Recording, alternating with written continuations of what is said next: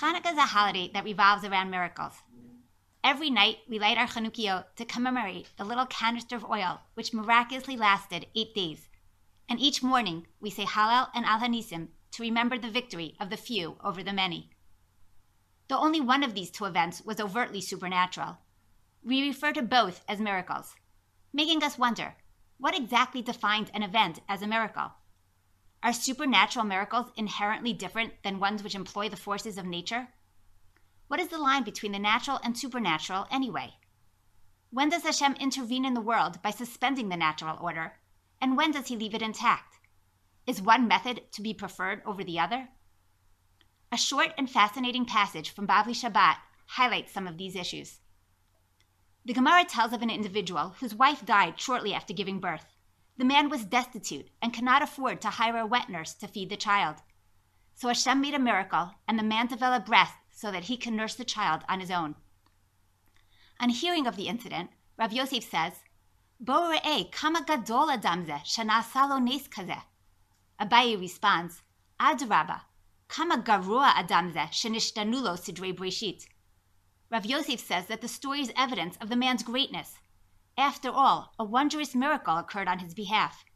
Abaye disagrees, assuming that something must be wrong if the order of creation needed to be changed. Apparently, not all view the supernatural overriding of nature as a positive thing, making us question how are we supposed to view and understand miraculous phenomena? Is it preferable to view them as supernatural incidents or as natural ones? The question comes up throughout the study of Tanakh.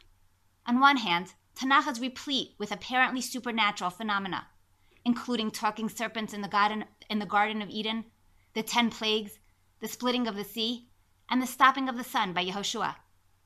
But of course, there are also many less flashy miracles, such as those performed by Eliyahu and Elisha, not for the nation, but for lay individuals.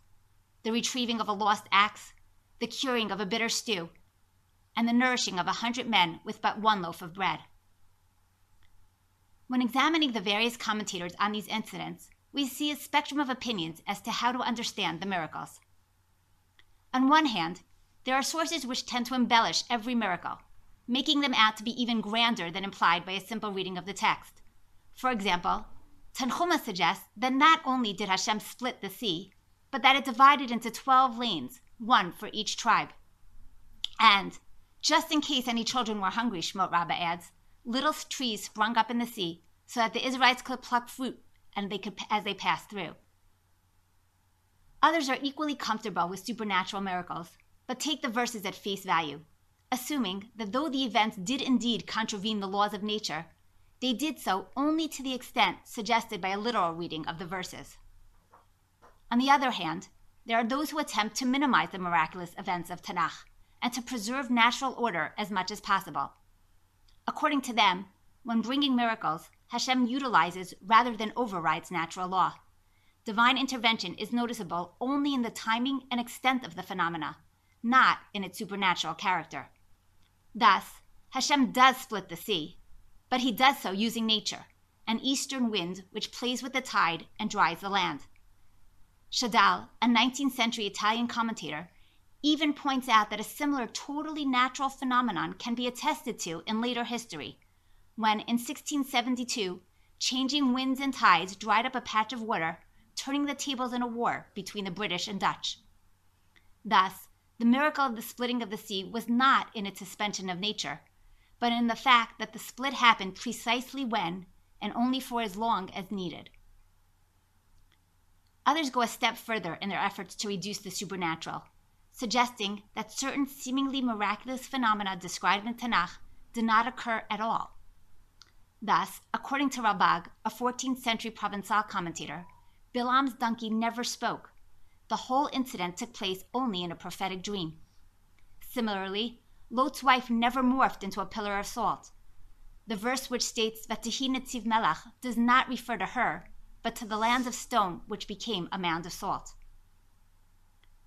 What leads to this spectrum of opinions? Why doesn't everyone simply take the verses at face value? Why, on one hand, do some sources prefer to embellish miracles and enhance the supernatural? And on the other hand, why do others attempt to reduce the supernatural, reading miracles as being within the realm of nature, or even eliminating some of them entirely. It seems that there are a number of philosophical questions at play in the debate over miracles, and the stance one takes on each issue helps determine one's place on the spectrum just mentioned. First, to what extent are the laws of nature mutable? According to those who are comfortable with the supernatural, the answer is, of course, that natural law can be utilized, molded, or suspended at Hashem's will. Since it is Hashem who created the laws to begin with, he can change them as he sees fit. In fact, it's the very existence of miracles which attests to Hashem's role as creator. Ramban, a 13th century Spanish commentator, writes Kashir yirtzeh Elokim be'eda o biyachid, v'ya'aseh imahem mofet b'shinoi min hago shel olam v'tva'o, yitbarer lakol, ki hamofet hanifla moresh sheyesh lo olam eloka mechadasho. When Hashem favors an individual or a group and performs for them a wonder by changing the natural order of the world, it becomes clear that the wondrous act signifies that the world has God as its creator. According to this position, one might even question whether the concept of natural law exists at all. Perhaps everything in life is simply a product of divine intervention, with so called nature constantly changing. Ramban, in fact, writes, In la adam chelek b'torat Moshe Rabbeinu, ad she na'amin b'kol dvarenu u'mikrenu, shekulam nisim, in bahem teva u'minhago shel. A man does not have a portion in the Torah of Moshe Rabbeinu until he believes that all that happens to us, it is all miraculous. There is nothing natural in these innocents, in these incidents. Nothing is simply the way of the world. The Talmud Bavli in Masechet Ta'anit echoes this idea, as it tells of Rabbi Hanina ben Dosa's daughter, who cries when she realizes that she has used vinegar rather than oil to light her Shabbat candles. Her father famously tells her, Biti, mayach patlach, La shemen v'yidlok, hu yomar la chometz v'yidlok. My daughter, why does it matter to you? He who said that the oil should burn, he can tell the vinegar to burn. Natural law is mutable. If Hashem wants, he can set vinegar to burn just as he had previously set oil to do so. Others, however, disagree, suggesting that natural law on the whole is immutable, and as such, supernatural phenomena are quite rare. According to these sources, Hashem set the laws of nature, and just as He does not change, the laws He established must be unchanging. As Hashem Himself says, Od kol yemei haaretz zera v'katzir, v'kor v'chom, v'kayit v'choref, v'yom v'layla, lo yushpotu. While the earth remains, sowing and harvest season, cold and heat, summer and winter, and day and night shall not cease. Kohelet similarly shares, Ma shehaya hu shehiyeh, u'ma she'na'asa hu sheyaseh, ve'ein kol chadash tachat hashemesh. What was is what will be. What was done is what will be done. There is nothing new under the sun. As such, Ralbag declares, Hine hitba'er shelo yitachen sheyitchadesh al derech hamofet, im lo ma sheyitachen sheyitchadesh al haminhag hativ'i ba'orach hazman. According to Ralbag, it is not possible to create a totally new object, or for a phenomenon that did not otherwise exist in nature to be introduced, for nature does not change. So called miracles simply speed up otherwise natural processes. They do not inherently change nature. Rambam is slightly more muted in his stance, agreeing in principle, but allowing for occasional suspension of natural order, with the condition that the changes are only temporary and that all reverts back to nature at the end. According to these sources, then, it is natural law, not miracles, which attest to the perfection of Hashem's creation. And as such, positing a change in nature is equivalent to suggesting that Hashem's original creation was not perfect, or that Hashem had not foreseen all that was necessary. A middle stance is taken by those who agree that nature is immutable, but who nonetheless wish to allow for supernatural miracles. They get around the seeming oxymoron by suggesting that miracles were built into the very laws of nature. In the beginning of time, Hashem already commanded that there were to be certain exceptions to natural law. Thus, Rabbi Yochanan in Breshit Rabbah says, Tna'in hitnah kadosh baruch im hayam, sheyeh nekra lifnei Yisrael, hadahu dichtiv vayashrov hayam le'itano, l'tna'o she'itnaimo. Hashem made a condition with the sea that it would split before Israel. And Rav Yirmiyah adds, Lo im hayam belvad hitna hakadosh baruch hu, ela im kol masha nivra b'sheshet yimei brishit. Hashem made a condition not just with the sea, but with all that was created during the six days of creation. The Mishnah in Avot, which lists the ten supernatural objects created at twilight of the sixth day of creation, is understood to express the same message. Already during creation, Hashem established that Bil'am's donkey would speak, the land would swallow Korach, and the staff would bring the wonders in Egypt. These miracles do not contravene nature, as they were built into nature from the very beginning. A second related issue which influences people's views on the miraculous is the question of divine providence. To what extent does Hashem involve himself in the world? Is every action of every individual guided from above? Or did Hashem create the world and leave it to basically run itself? Obviously, how much one thinks that Hashem is involved in the world will influence how much one is likely to posit that he constantly intervenes to perform supernatural miracles. On this question, like our other questions, we see a spectrum of opinions. One school of thought believes in total providence and suggests that there is no such thing as chance at all. As Rabbi Hanina in Bavli Chulin says, Ein adam nokef etzba'o melmata, ele imkein machrizim alav melmala. Everything that happens down below is decreed from above. Hashem is constantly intervening in nature to direct the world as he sees fit. Ramban further points out that if one believes in a system of reward and punishment, one cannot escape this conclusion.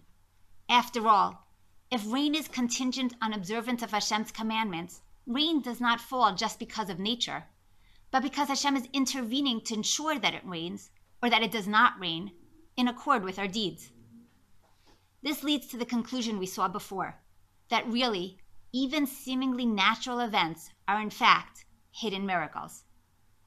Moreover, the desire to highlight Hashem's constant providence as much as possible leads some sources to accentuate the supernatural, embellishing Tanakh's descriptions with more and greater miracles thereby pointing to God's hand in any and everything. Such a view of the world, though, is not so simple. As the Rambam points out, if one believes in such total providence, what happens to free will? והתחייב להם לפי זה הדעת, שהאדם אין יכולת בידו כלל לעשות דבר או להניח עשותו. And without free will, what is the purpose of Torah and a system of reward and punishment? After all, it is not really in man's hands to keep Hashem's laws regardless. Moreover, if everything is in Hashem's hands and all that happens stems directly from His will, how do we explain the existence of evil in the world? As such, Rambam and Ralbag prefer to suggest that on the whole, the world is run via nature and that Hashem intervenes only occasionally. According to them, the degree of divine intervention is directly related to an individual's righteousness and how closely he is connected to Hashem. A direct corollary of these assumptions is that Hashem only rarely performs miracles, and moreover, that he would not do so for the undeserving.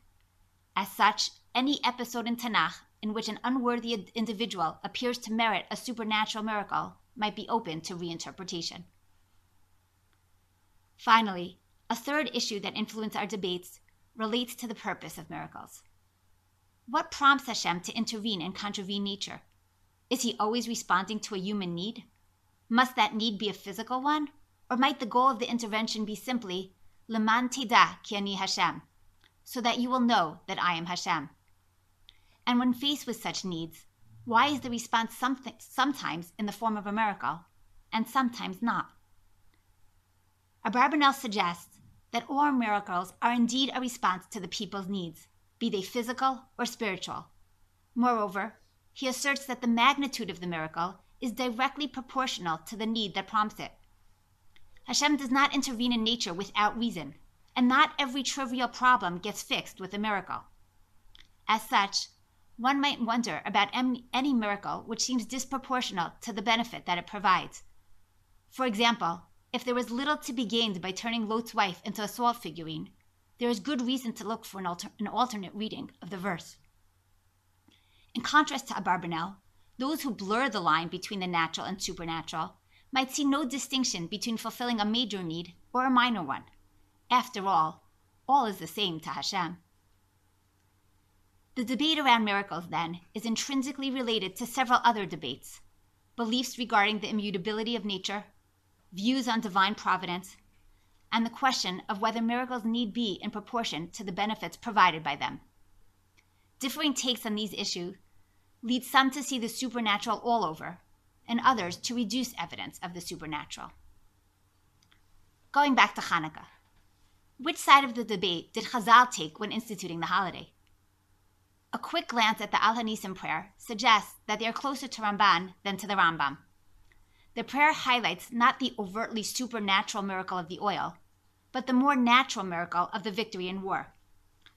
Al Hanisim is thus recited in the blessing of Modim, in which we express gratitude Al Nisacha Shebachol Yom Imanu, Erev Vavoker V'Tzaharaim, where we express thanks for the everyday miracles which are with us every evening and every morning.